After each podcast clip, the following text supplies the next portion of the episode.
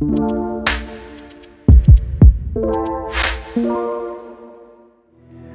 of the things that our world really, really needs right now is good leadership.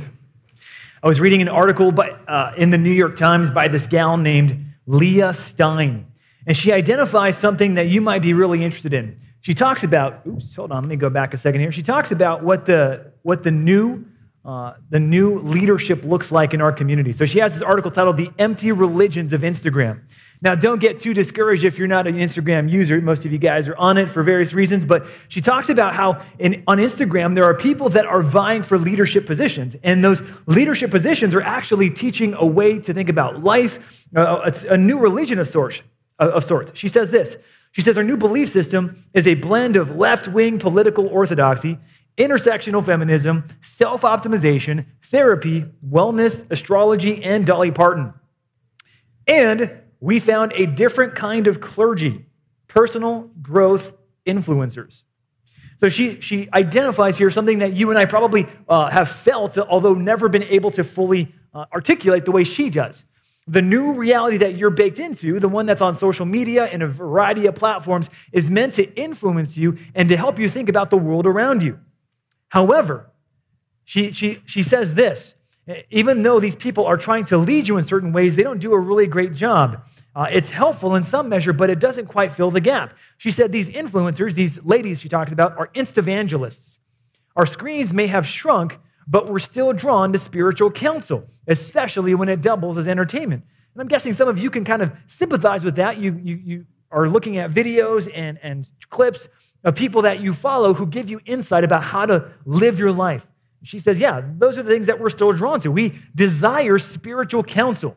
How do I understand uh, why I don't like myself? You know, how do I de-stress? How do I protect my mental health? How do I ensure that I have the best life I can possibly have? How, how do I become more handsome or more beautiful? How do I put on my makeup? I mean, a million different things, but all these people are really creating a structure of how to live your life. There's a leadership lesson in there.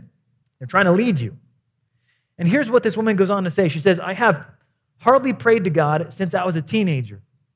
But the pandemic has cracked open inside me a profound yearning for reverence, humility, and awe.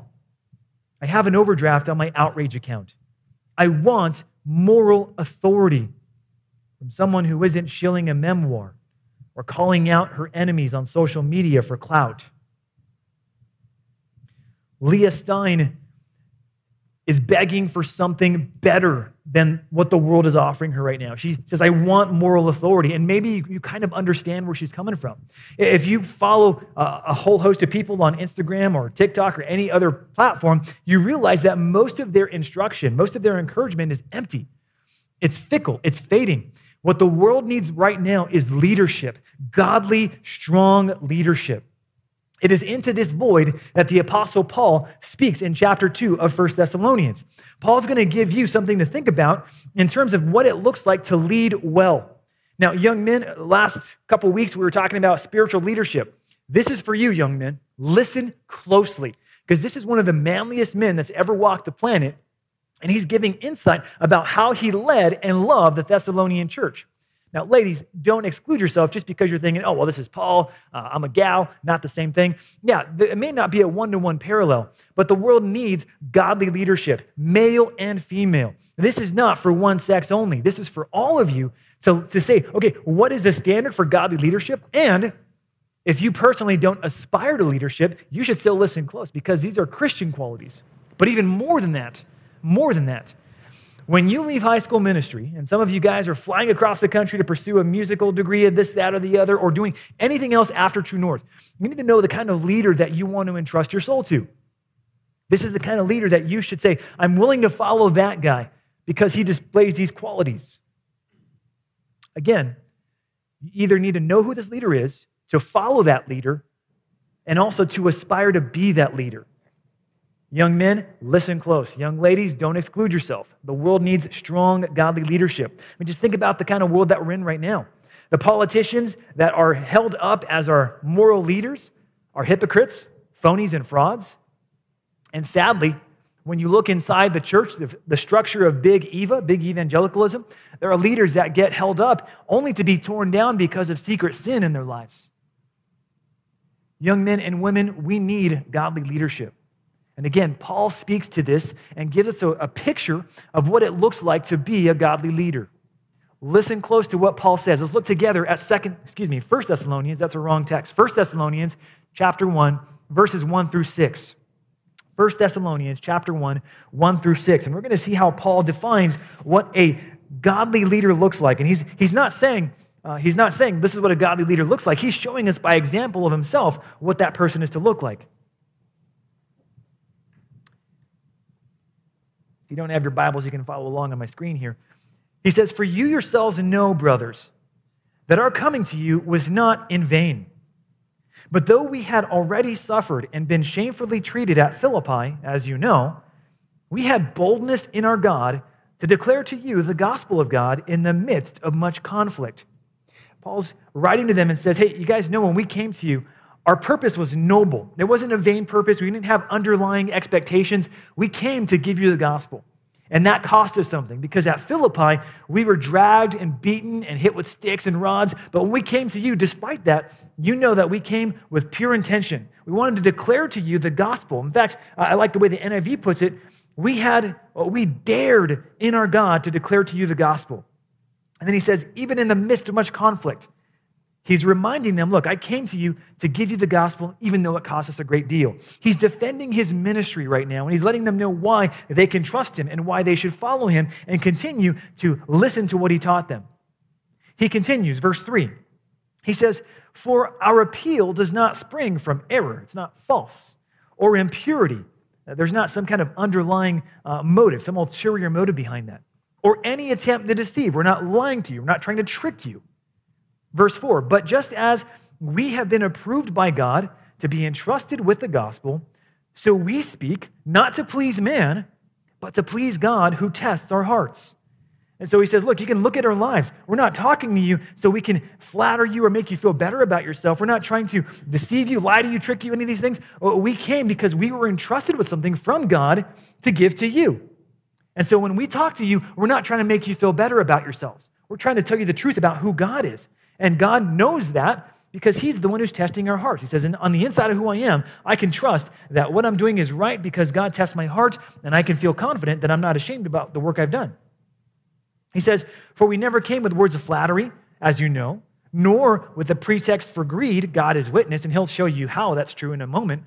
He says, Nor did we seek glory from people, whether from you or from others, though we could have made demands as apostles of Christ he tells them that they're not there to, to gain from them, they're there to give to them. We didn't seek your glory, which at the point in time in, this, in, in the history, uh, people would be itinerant preachers or philosophers, and they would come for glory. They would come for gain. They would come to receive a crowd and, and for all those things. But Paul says, look, when we came to you, we came to give, not to get. We came to even suffer if, if necessary in order for you to be blessed. Paul points to a long list of proofs about who he was. When we think about the way that he's leading in this particular season of his life, really his whole season of his life, you see evidences of Paul's character that are on display. He says, Look, look at my life. I came with these reasons, and you know this. God is my witness. And later on, he's going to say, You guys are witnesses too. Paul has a character that is, uh, that is spotless.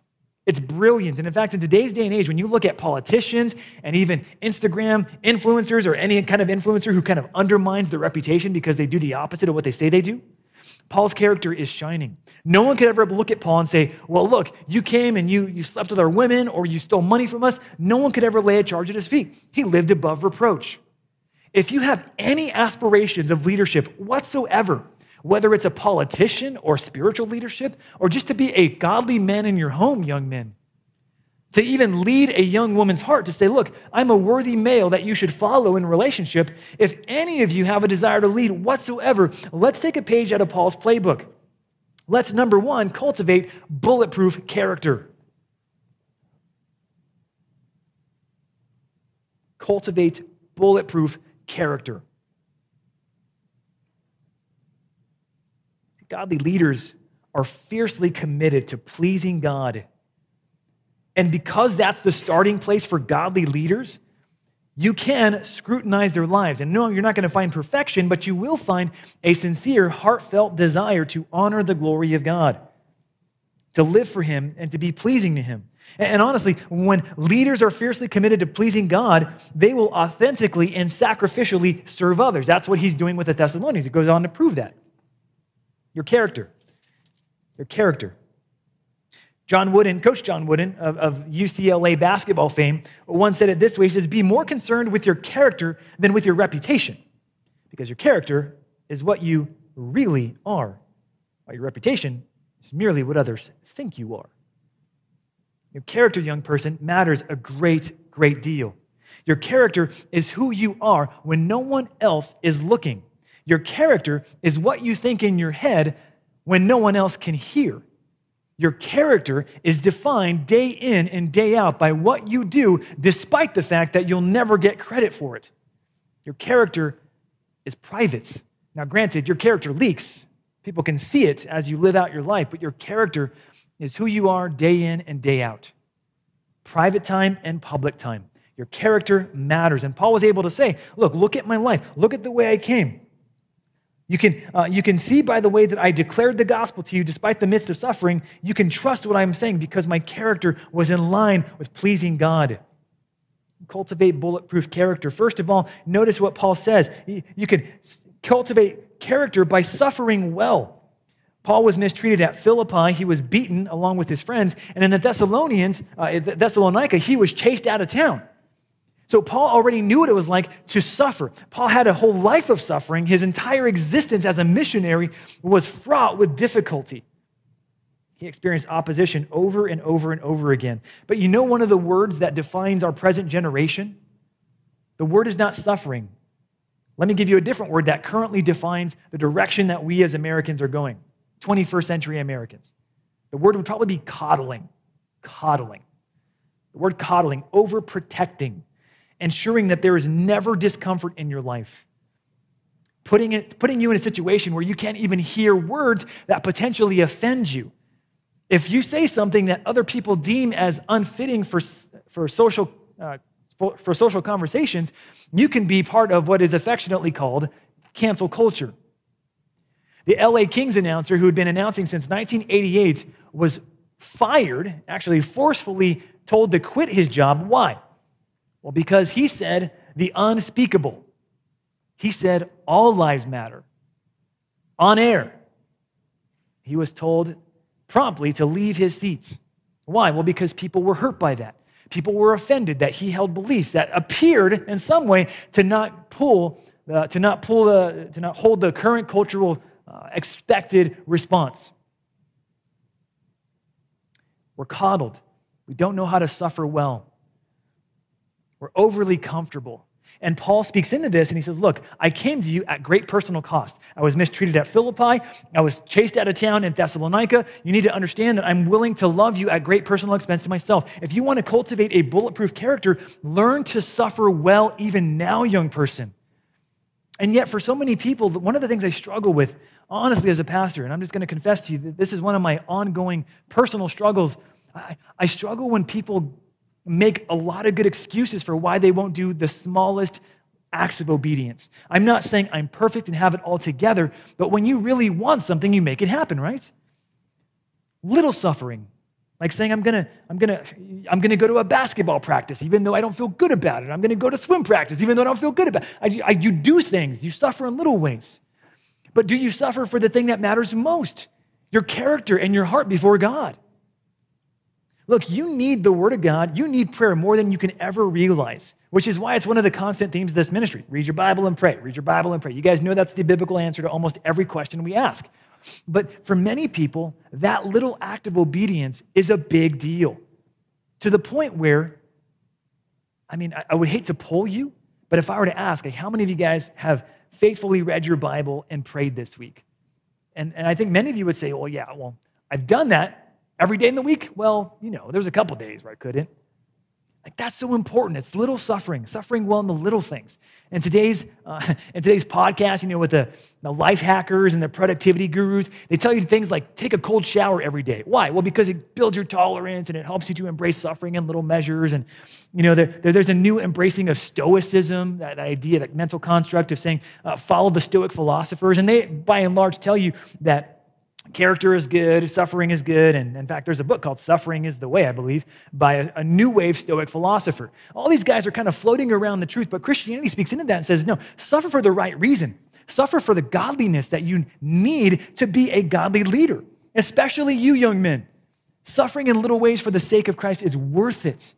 Cultivating bulletproof character means learning to suffer, learning to accept criticism, learning to be okay that people don't like you because you hold a contrarian view contrarian in their mind, but not in God's mind. Learn to suffer well. You will be on your way to cultivating bulletproof character, just like the Apostle Paul.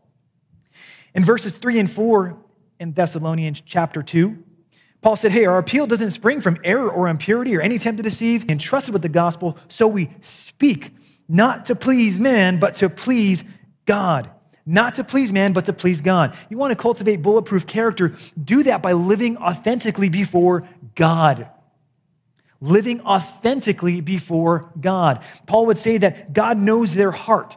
He didn't, he didn't, have, to, he didn't have to discern whether or not uh, God knew what was going on inside him because God obviously knows. By right of his sovereignty, God knows exactly what you're thinking right now. And Paul could say, Look, before God and before man, I lived faithfully. That means Paul had a clear conscience before God. He'd never had to say, Man, I wonder if God's going to punish me for this sin or discipline me. God, God knew his heart, and Paul was confessing that every day. He lived authentically before God. That word authentic, that's a, that's a good word because it speaks to something that's inside of us. It goes back to our character, right? What's happening on the inside before you and God. Sometimes I'll do counseling with some of y'all um, even adults, and, and I'll say, you know, hey, uh, have you told that to God? I'm doubting, I'm afraid, I'm worried. Have you told that to God? And, and, and interestingly enough, sometimes the answer is, well, no, I haven't. Why not? Tell that to God. Your doubts, your worries, your fears, those are things to tell to God because that's living authentically. You know, you don't think God is aware that you have these issues? Of course, He's aware. That's part of living authentically.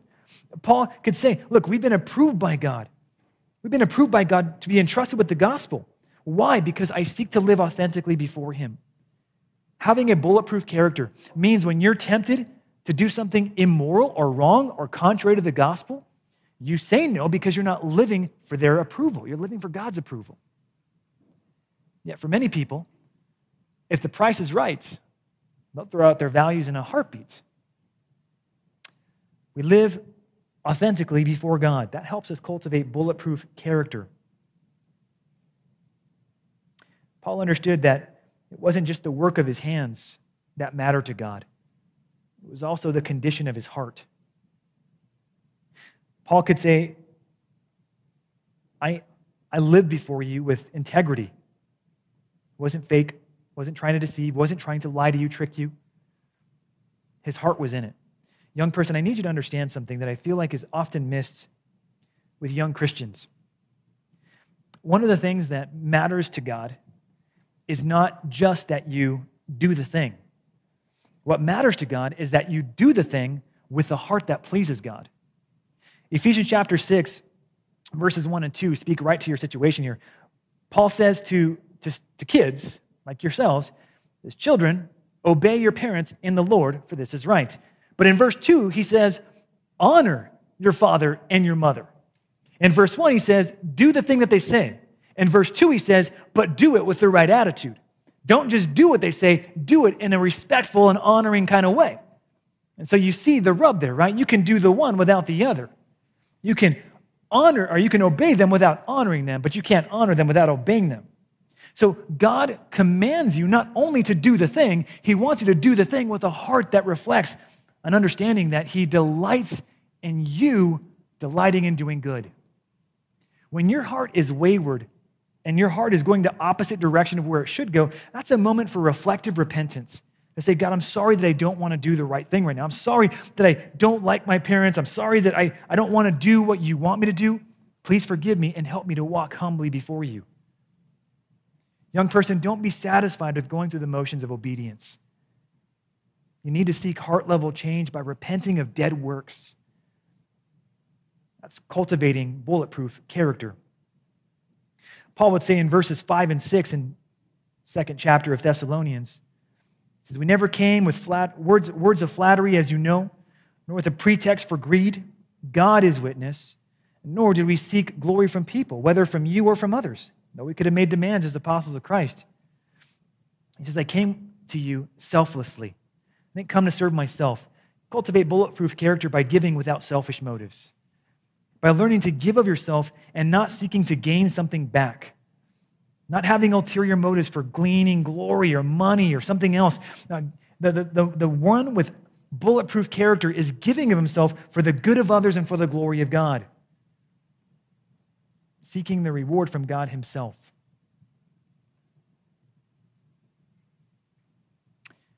Giving without selfish motives.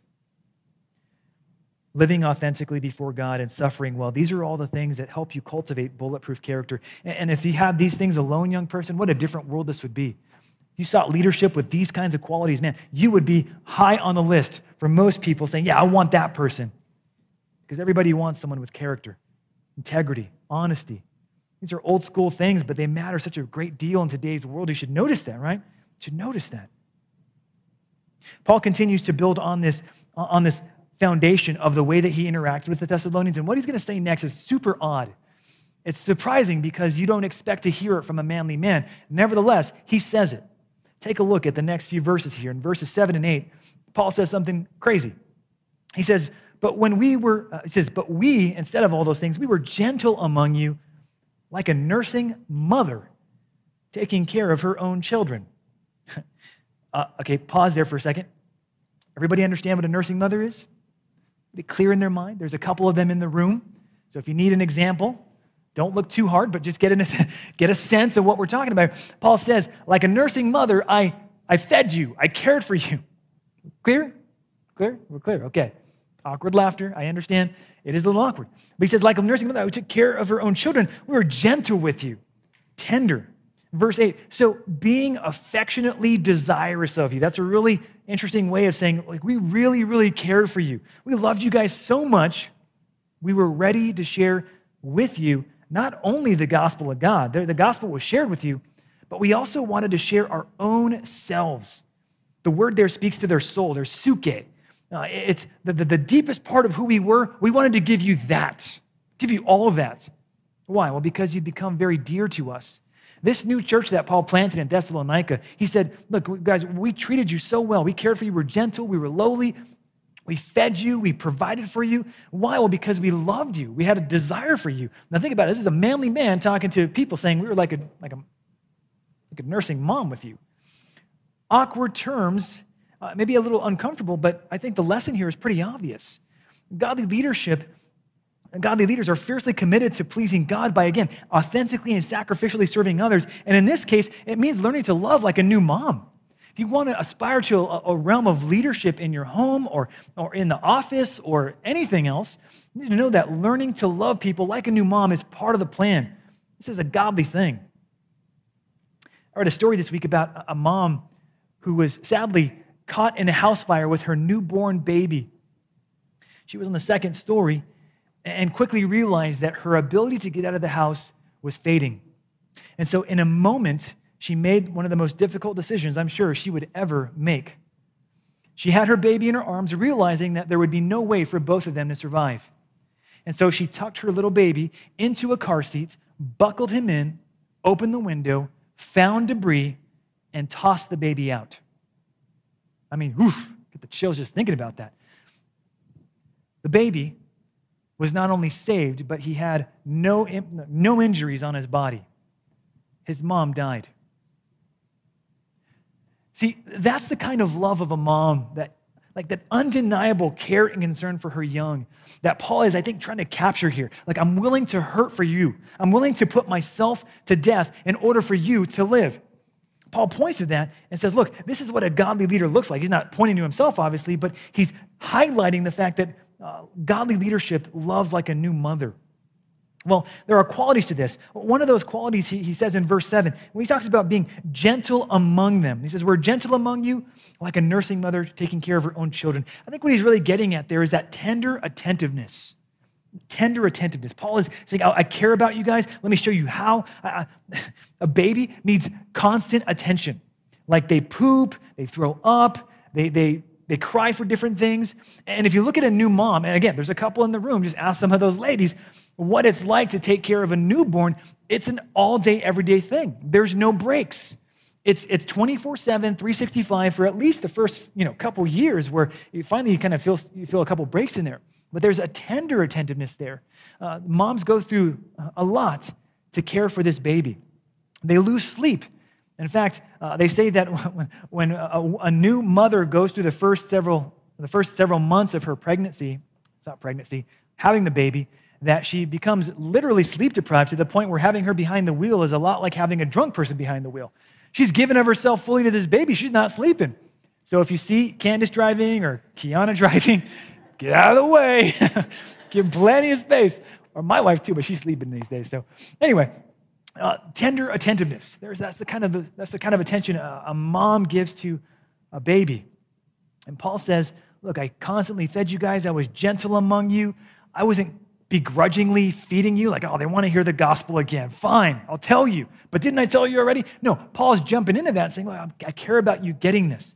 So he's attentive, condescends to the baby's needs. Godly tenderness is masculine. I guess for you, young person, uh, if male or female, look, I think what this speaks to us is terms of, in terms of how do we apply this, it really is observation and patience. Like a mom looks at her baby and makes decisions. Like she can, it's almost like they have this sixth sense where she could look at him and he's got a dirty diaper. Like from like 10 feet away, too. Like I could just tell by the way he's, that eye he makes, he's got a dirty diaper. Maybe you need to start looking at people like that. Not for the diaper thing, but just start looking and observing and saying, man, you know, this guy's normally upbeat and it just seems like he's, he's a bit down and out today. I should kind of ask and figure out what's going on. That observational quality that moms have. They develop that. It's a very highly sensitive and tuned radar. They can, right? They, when you walk in the house, they know. They know something's up. How's your day, sweetheart? It's fine. Oh, it's a bad day, huh? Like they know. No, no, they know that. It's a mom thing. Observation. You need to build your qualities of observation for people. But on top of that, patience. When a baby poops in her diaper, mom's like, man, why can't you get this together? Stop pooping in your diaper. I showed you the toilet.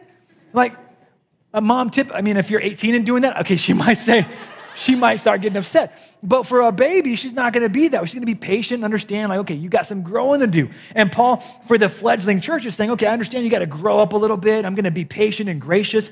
That's got to be our, our heart toward people who are especially new in Christianity. But understanding that that broader concept of tender attentiveness carries through. That doesn't only happen with baby Christians, that's for all of us.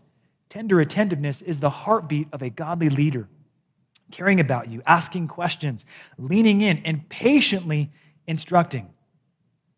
Look for that and aspire to that. Not only tender attentiveness, new moms also provide formative instruction. Paul says in the first half of verse 8, he says, You know, we were, we desired you so much, we loved you so much that we were ready to share with you not only the gospel of God, but also our own selves.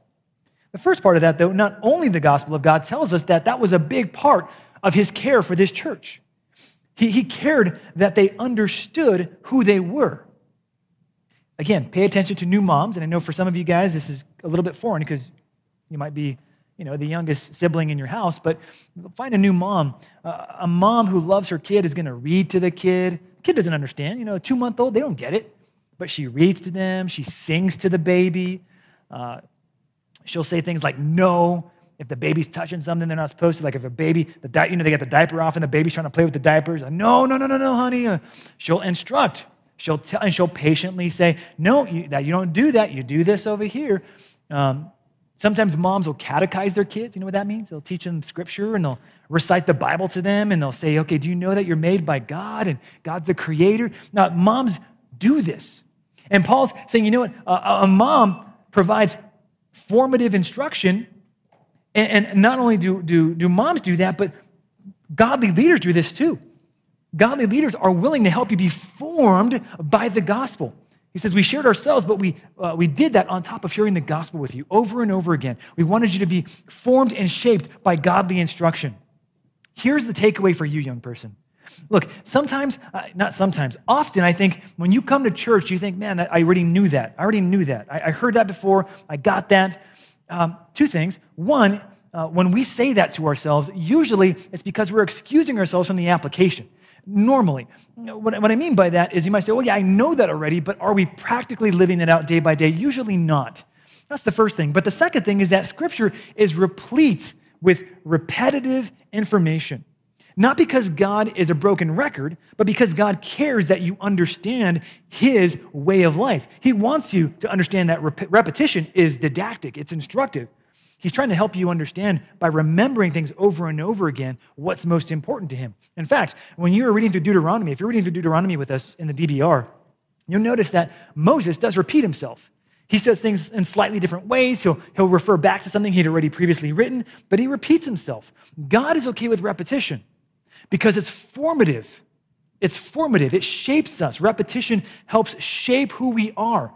In fact, I can tell you this repetition works in your life because I, if I start singing a tune, that tune will come into your head and those lyrics will just start flying out. Like, I don't know what songs you're into right now, but if I hit the right song, you'd be able to say, oh, yeah, I know that song. It Doesn't necessarily mean you know what the song means, but you get my point. Formative instruction. Young person, when you're interacting with somebody and you're afraid, like, oh man, I'm going to just say something they already know. They're struggling in life and they're struggling with their mom or dad or their, you know, their homework. Say things people know. Don't be afraid to repeat scripture. Don't be afraid to say things that they already know because they're comforting. Christians love the truth, and we never get enough of it. D.L. Moody, one of the famous revival preachers of the 1800s, uh, someone asked him, D.L. Moody, are you filled with the Holy Spirit? He said, Yes, but I leak. That's the reality for all of us. We, we have, we're like containers of the gospel and of gospel truth. And just because we hear something once doesn't mean it stays there. We leak. We need constant refilling. So, in your small groups, as you're encouraging and exhorting one another every day, don't feel like you're doing someone a disservice by repeating truths that they already know. This is helpful, this is formative, and this is what godly leaders do. Moms offer tender attentiveness, formative instruction. One other thing I've already hinted at. Second part of verse 8, Paul says, We're ready to share with you not only the gospel, but ourselves. Everything we have to give. We are ready to lay it down on the line for you because we loved you that much. All hours of the night, day by day, with only a few breaks, I can think of no one more suitable to characterize this than, than a mom. we've already discussed this. She's, she's unstoppable. Little sleep, lots of work, lots of diapers, lots of care and concern for not only the baby, usually there's other kids involved. She is devoted to the point of exhaustion. In fact, there are, if you just do, do a little bit of digging here, you'll find out that even in the animal kingdom, moms are willing to lay down their lives for their young. I heard a story about a, a, a bird, I don't know what kind of bird it was, but uh, a bird that was in this fire laden area. So there was, it was common to have this area overrun with fires. Must be in California. Well, this bird was found uh, after this area had been charred over. It caught on fire, and they found this bird huddled over a group of her young chicks. The mom was dead. But underneath her charred skin and feathers and bones, her birds were still chirping because she had covered them with her wings and she tried to protect them so they would live. She, her devotion not only led to exhaustion, but even death. Loving, learning to love like a new mom includes an exhaustive kind of devotion. Paul says, I'm willing to give of even myself for your sake, for your good. Paul would do anything for the good of the church. And if you didn't already catch it, the love of a mother parallels the love of Christ who gave himself up for us, who willingly died in our place that we might live. He is that mother bird huddling over the chicks and saying, I'll, I'll take the bullet for you. I will burn so that you may live. Jesus, who died on the cross for our sins, sets the example for giving himself up for the good of the body. Look to Jesus for strength. Look to Jesus for what this is supposed to look like. Learn to love like a new mother, tender attentiveness, formative instruction, exhaustive devotion. In these last few verses, Paul caps this whole section by saying, Look, I, was, I had a character that is above reproach with you. I loved you like a mother. And now look, look at how he finishes this. Paul is holistic. Take a look. He says, For you remember, brothers, our labor and toil. We worked night and day. Why? That we might not be a burden to any of you while we proclaim to you the gospel of God. So Paul paid his own way. He was a tent maker. I don't know what his brothers did, but he made tents. Um, he made tents by probably at night and preached to them in the morning. So he's saying in verse 9, look, all day, every day, we were with you, we labored among you, we gave everything we had to give. That whole idea of night and day probably signifies that Paul woke up early in the morning in order to get ready for the day, maybe make a couple tents, and then in order to be ready for the Thessalonians, he would spend the rest of the day with them. Night and day, I was with you. And then he says in verse 10, look, you guys saw this. You are witnesses, and I call God to the witness stand as well. You're witnesses, God's a witness. How holy and righteous and blameless was our conduct toward you believers. For you know how, uh, you know how, like a father with his children, we exhorted each one of you and encouraged you and charged you to walk in a manner worthy of God, who calls you into his own kingdom and glory. And so, Paul, in the first place, was a steward entrusted with the gospel. In the second place, he was a mom who loved her young. And now, in this last one, he's kind of like a coach who loves his sons and his daughters. He's like a father a fatherly coach who's saying, Look, I, I, I, I set the example for you, and then I showed you uh, by my life and by my work how to follow along. And then at the end of that, he's like, I charge you. Look at verse 11. Uh, like a father with his children, we exhorted each one of you and encouraged you and charged you. He's like, Man, I, I was there with you in, in, the, like, in the game with you saying, Let's do this. Go for it. Encourage, charging, ex- exhortation. Why? He wants you to walk in a manner worthy of God. Point number three, we're going to learn to lead like Paul, if we're going to be godly leaders who are fiercely committed to God's glory, we've got to learn to coach like a wise father. Learn to coach like a wise father. It may surprise you to know that as a young kid, I was pretty bad. Um, and so I got spanked a lot. uh, I got the belt. I mean, early on, I got the chancla, but the belt was more, the, more, the more faithful one. Um, on occasion, I got hit with this. My mom had this stick. It was like that. It's just a stick, piece of hard wood.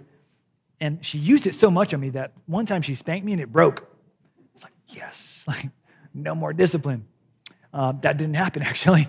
Uh, they just got more creative with how strong and how faithful the, the, the disciplinary instruments became. Really creative on their part. But having been disciplined like a million times in my childhood, that's actually not the thing I remember most uh, about my relationship with my dad. Because when my mom was, was really mad at me, she'd be like, just wait till your dad gets home. Like, there's nothing that strikes fear in the heart of a young person more than like, Dad, no. Like, like that was almost worse than the punishment. Almost. My dad was strong. You know, I can tell you, he was in prison, so he had muscles, and like he would just, it was, it was painful. But again, that's not what I remember most. What I remember most about my dad as a young, young man is that he had this incredible work ethic. Like he would just work hard day and night, you know, typical, just inexhaustible. Like he'd wake up early to go to work and he'd come back late and basically just kind of drag himself in the door, like totally exhausted. He'd remember thinking about that, saying, now he works really hard. Don't know why that stuck. But in a similar sense, Paul is saying, look at me, follow my lead, watch how I do this. Don't just hear me, let me show you. See, that's what a, a wise father slash coach does. He provides a, diligent example for the people that he's following. He's saying, Look at how hard I work and follow along on this. Paul demonstrated that. He said, Night and day we worked among you. Look, I, I didn't want to put you out, so I showed you what it looked like. I gave you my best. I worked hard, and, and, and hopefully you can acknowledge that. He lived above reproach. He practiced what he preached. A coach in high school uh, who was one of my favorite coaches because he would not only issue us workouts, but he would work out with us. So even though we were running around the track, he would be running with us. And even though we were throwing up, like I don't think I ever saw him throw up, but he was doing the workout with us. And so even though it was miserable, at the very least, he was doing it with us. And so we took some confidence in that and we had respect for him. All right. you're to do it with us, I guess well, we, can, we, can, we can endure. If you're like a thousand years older and you're not to you're not to throw up, fine, maybe we can do this as well. Uh, that's what I think kind of what Paul's getting at here and saying, look, I set an example for you. Like anyone can be heroic and noble once. Anyone can open to the Bible uh, one day of the week and say, okay, got it, I, I did it. But it takes a true godly leader who is disciplined enough to day by day sacrifice themselves for the glory of God and for the cause of Christ. I read this book once, and this line stuck out. I, I loved it so much that I mostly committed it to memory. I had to look it up just to make sure I got it right. But the author said, Success is never owned, it is only rented, and the rent is due every day. I thought that's helpful. Success is never owned, it is only rented, and the rent is due every day. You can't rest on your laurels. You can't assume that you deserve something. Paul didn't do that. Paul was one of the most gifted evangelist apostles, and yet he would say, Look, I worked harder than any of them. Any of the other apostles, I worked harder, yet not I, but the grace of God through me. In fact, in 2 Corinthians chapter 11 and verses 21 through 31, he goes through a long list of things that he had, he had accomplished. Here's what he says. He says, Five times I received at the hands of the Jews 40 lashes minus one. Three times I was beaten with rods. Once I was stoned. Three times I was shipwrecked. A night and a day I was adrift at sea on frequent journeys and dangers from rivers, dangers from robbers, dangers from my own people, dangers from Gentiles, danger in the city, danger in the wilderness, danger at sea, danger from false brothers, and toil and hardship through many a sleepless night, in hunger and thirst, often without food, in cold and exposure. And apart from other things, there was the daily pressure on me for, and my anxiety for the churches. Paul lived a life of, of diligence sacrifice. Like everything he did, he was all out. He was full send every time. And that's the example he sets. That's what a wise father does who's looking out for his kids, and that's especially what a coach does. I'm going to show you. I'm not just going to tell you, I'm going to do it so you see it. I'll let you respond to that. Diligent example. But he goes even further. In verses 11 and 12, I like, I like this, and I, I found this helpful because in 11 and 12, he says, For you know how, like a father with his children, we exhorted each one of you. We exhorted every single one of you and encouraged you and charged you to walk in a manner worthy of God. So you see those, those three words there exhorted, encouraged, and charged. All those work together to form a point in Paul's, Paul's words here. He's saying, Look, I didn't just give you the example, but I challengingly encouraged you. I pushed you. I, I, I charged you by God and by man. Do this and don't stop. That's like what a good coach does, right? A good coach, when he sees you slacking off in the gym, he doesn't just say, hey, good job. He gets in your face and he says, you could do better than this. Why aren't you giving it your all? A good coach and a good dad is going to take you aside and say, look, I know you got more than this. I know you can do better than this. Hang in there and give it your best. In fact, going back to Coach Wooden, he, he, there was a time where he, they, they told a story about uh, one of the players who was underperforming. Like he was just going through the drills, he was doing what he was supposed to do, you know, shooting the hoops. But Wooden knew him, and he knew that he was capable of doing more. And so he goes up to him and he says, Give me 100%. He says, You can't make up for poor effort today by giving 110% tomorrow. You don't have 110%, you only have 100. And that's what I want from you right now. Like tomorrow, you can't make up for today. You got today, that's all you got. Give it your best. And so Paul says, look, essentially, I, encourage, exhort, and charge you. I'm coming beside you and saying, I'm in the battle with you. Let's move forward together. And sometimes that encouragement is challenging, even confrontational. Look, if you love each other, young people, if you love your brothers and sisters, sometimes, and perhaps even many times, it requires you to get out of your comfort zone and say hard things to your brothers and sisters in Christ. That's what a godly leader does. Look, I, am sure all of us would prefer not to have awkward conversations and say things that are difficult to people. But Scripture gives us encouraging commands to do that very thing. When you see your brothers and sisters not living up to the call of living worthy for the gospel, you are to lovingly and challengingly encourage them. I know you're capable of more. And that's what a godly leader does. I know you can do better. How can I help with that? How can I encourage you in that? How can I support you in that? But I'm concerned for you. Godly leader doesn't shy away from awkward conversations. He leans into that and says, I want you to walk worthy of the gospel of God. Hebrews 3 12 and 13. Take care, brothers, lest there be in any of you an evil, unbelieving heart leading you to fall away from the living God. But exhort one another every day as long as it is called today, so that none of you would be hardened by the deceitfulness of sin. Coaching like a wise father will mean providing a diligent example, a hardworking example, and challenging encouragement. Not every day, not perfectly, but consistently. Man, what would happen if God gave us leaders like this? This is what we need. This is the kind of leadership you should aspire to, the kind of leadership you should follow. Man, this would change the game for us. Today, many leaders are not like this. Of course, some of our greatest influencers online and, uh, and the media are not that. They're not that. And in fact, I like the way that Leah of the New York Times closes her article. She says, There is a chasm between the vast scope of our needs and what influencers can provide. We're looking for guidance in the wrong places. Instead of us, instead of helping us to engage with our most important questions, our screens might be distracting us from them. Maybe we actually need to go to something like church.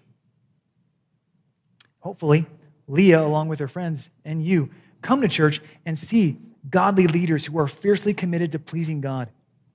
And they do that by authentically, sacrificially serving others, by being men and women of character, by loving like a new mom, and by coaching like a wise dad. Oh, that God would do that in us.